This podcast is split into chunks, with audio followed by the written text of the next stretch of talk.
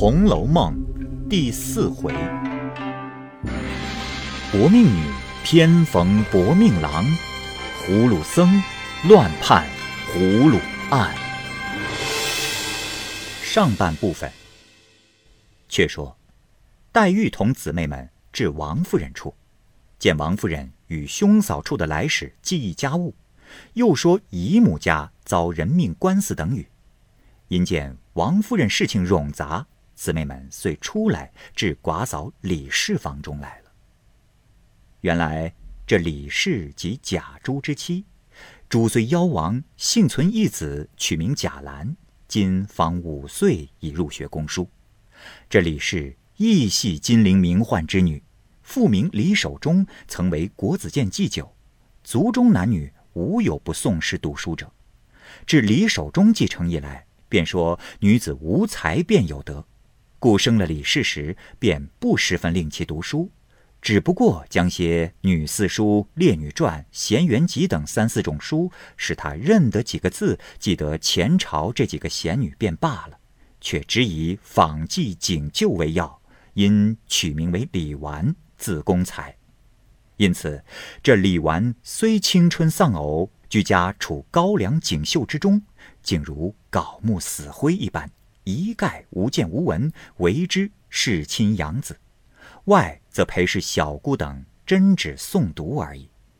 今黛玉虽客居于斯，日有这般姐妹相伴，除老妇外，余者也都无庸虑及了。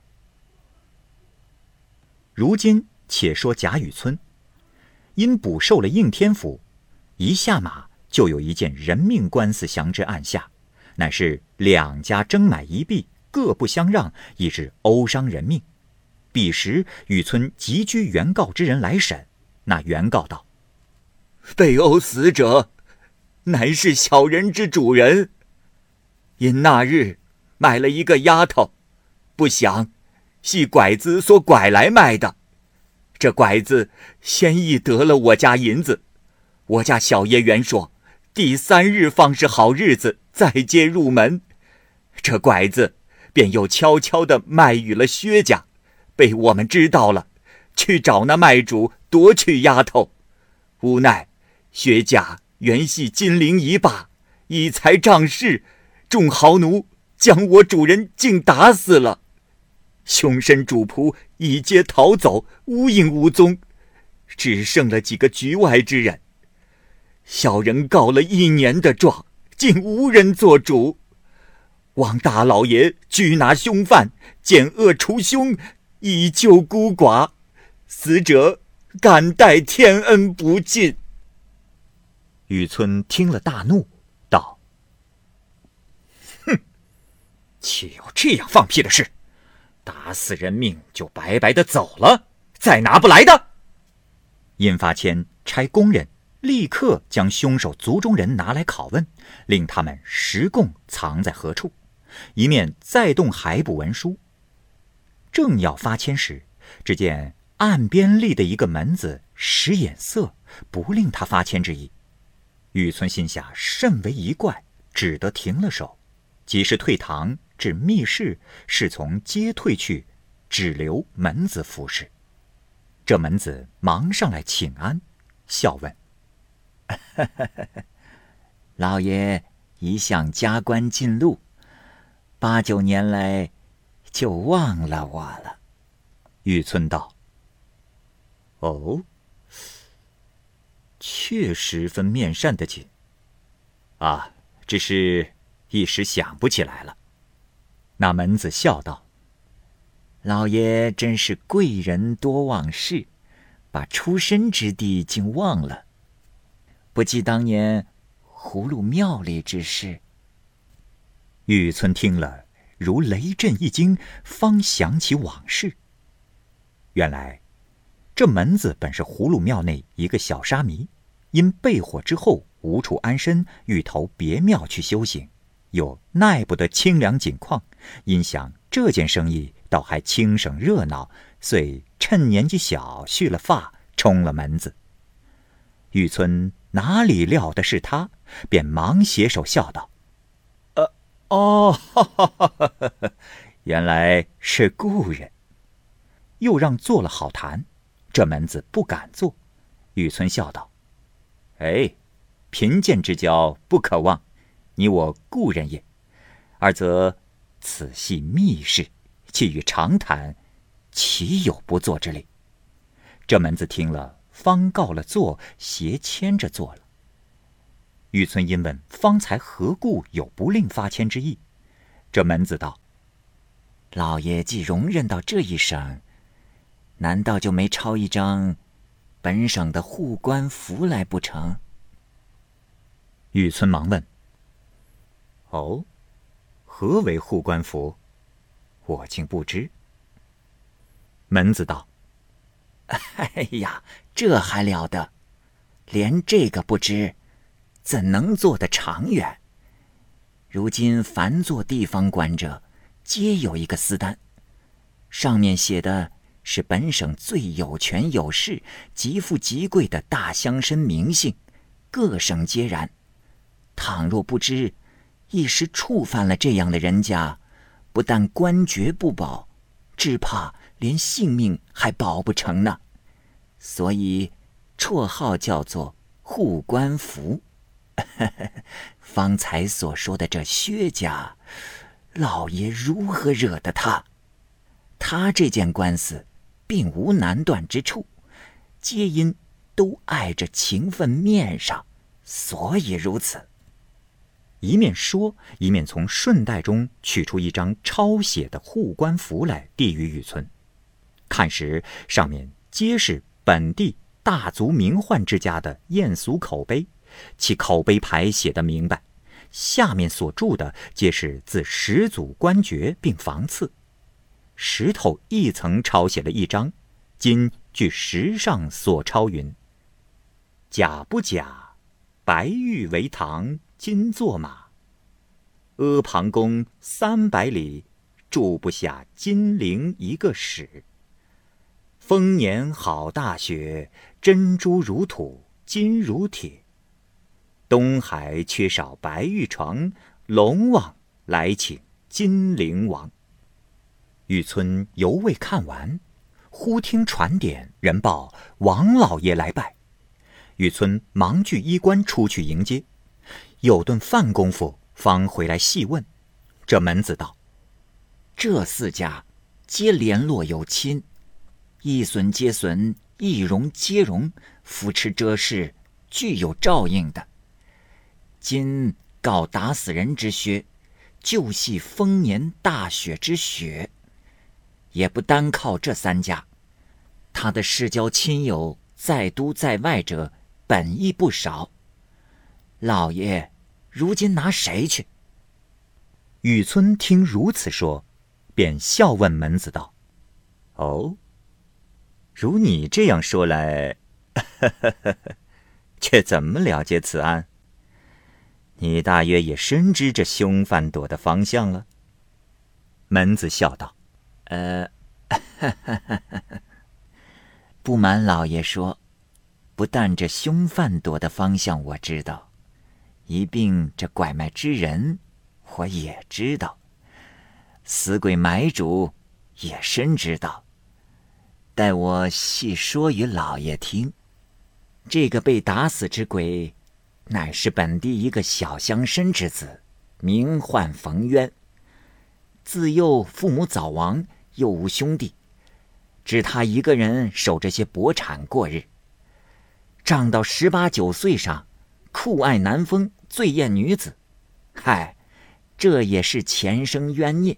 可巧遇见这拐子卖丫头，他便一眼看上了这丫头，立意买来做妾，立誓不再交结男子，也不再娶第二个了。所以郑重其事。必待三日后方过门。谁晓这拐子又偷卖与薛家，他意欲卷了两家的银子，再逃往他省。谁知又不曾走脱，两家拿住，打了个臭死，都不肯收银，只要领人。那薛家公子岂是让人的？便喝着手下人一打。将冯公子打了个稀烂，抬回家去，三日死了。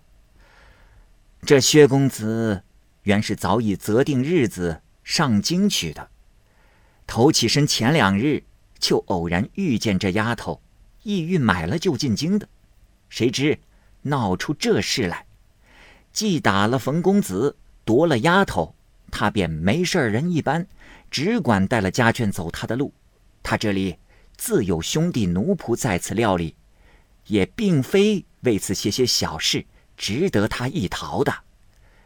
这且别说，老爷，你当被卖之丫头是谁？玉村道：“哦，我如何得知？”门子冷笑道：“。”这人算起来，还是老爷的大恩人呢。他就是葫芦庙旁住的甄老爷的小姐，名唤英莲的。玉村喊然道：“哦，原来就是他。闻得养至五岁被人拐去，却如今才来卖呢。”门子道：“嗨。”这一种拐子，单管偷拐五六岁的儿女，养在一个僻静之处，到十一二岁，夺其容貌，带至他乡转卖。当日，这英莲，我们天天哄他玩耍，虽隔了七八年，如今十二三岁的光景，其模样虽然出脱的齐整好些，然大概相貌自是不改，熟人易认。况且，他眉心中原有米粒大小的一点胭脂剂，从胎里带来的，所以我却认得。偏生这拐子又租了我的房舍居住。那日拐子不在家，我也曾问他，他是被拐子打怕了的，万不敢说，只说拐子系他亲爹，因无钱偿债，故卖他。我又哄之再四。他又哭了，只说我不记得小时之事，这可无疑了。那日冯公子相看了，兑了银子，拐子醉了，他自叹道：“我今日罪孽可满了。”后又听见冯公子令三日之后过门，他又转有忧愁之态，我又不忍其行径，等拐子出去。命内人去解释他。这冯公子必待好日期来接，可知必不以丫鬟相看。况他是个绝风流人品，家里颇得过，素习又最厌恶堂客，今竟破价买你，后事不言可知，只耐得三两日，何必忧闷？他听如此说，方才略解忧闷，自为从此所得。唉，谁料天下竟有这等不如意事。第二日，他偏又卖与薛家。若卖与第二个人还好，这薛公子的魂名，人称呆霸王，最是天下第一弄性上气的人，而且使钱如土，遂打了个落花流水，生拖死拽，把个英莲拖去，至今。也不知死活。这冯公子空喜一场，一念未遂，反花了钱，送了命，唉，岂不可叹？雨村听了，亦叹道：“唉，这也是他们的孽障遭遇，亦非偶然。不然，这冯渊如何只偏看准了这英莲？”这英莲受了拐子这几年折磨，才得了个头路，况又是个多情的。若能聚合，倒是件美事，偏又生出这段事来。这薛家纵比冯家富贵，想其为人，自然姬妾众多，荒逸无度，未必及冯渊定情于一人者。这正是。梦幻情缘，恰与一对薄命儿女。唉，哦，且不要议论他。智木，今这官司如何剖断才好？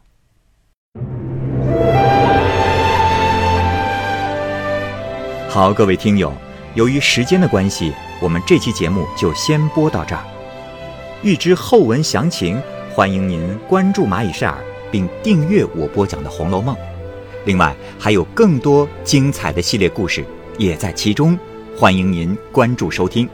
如果您有什么样的意见或者建议，可以通过下方的留言方式及私信的方式告诉我，我会在第一时间回复您。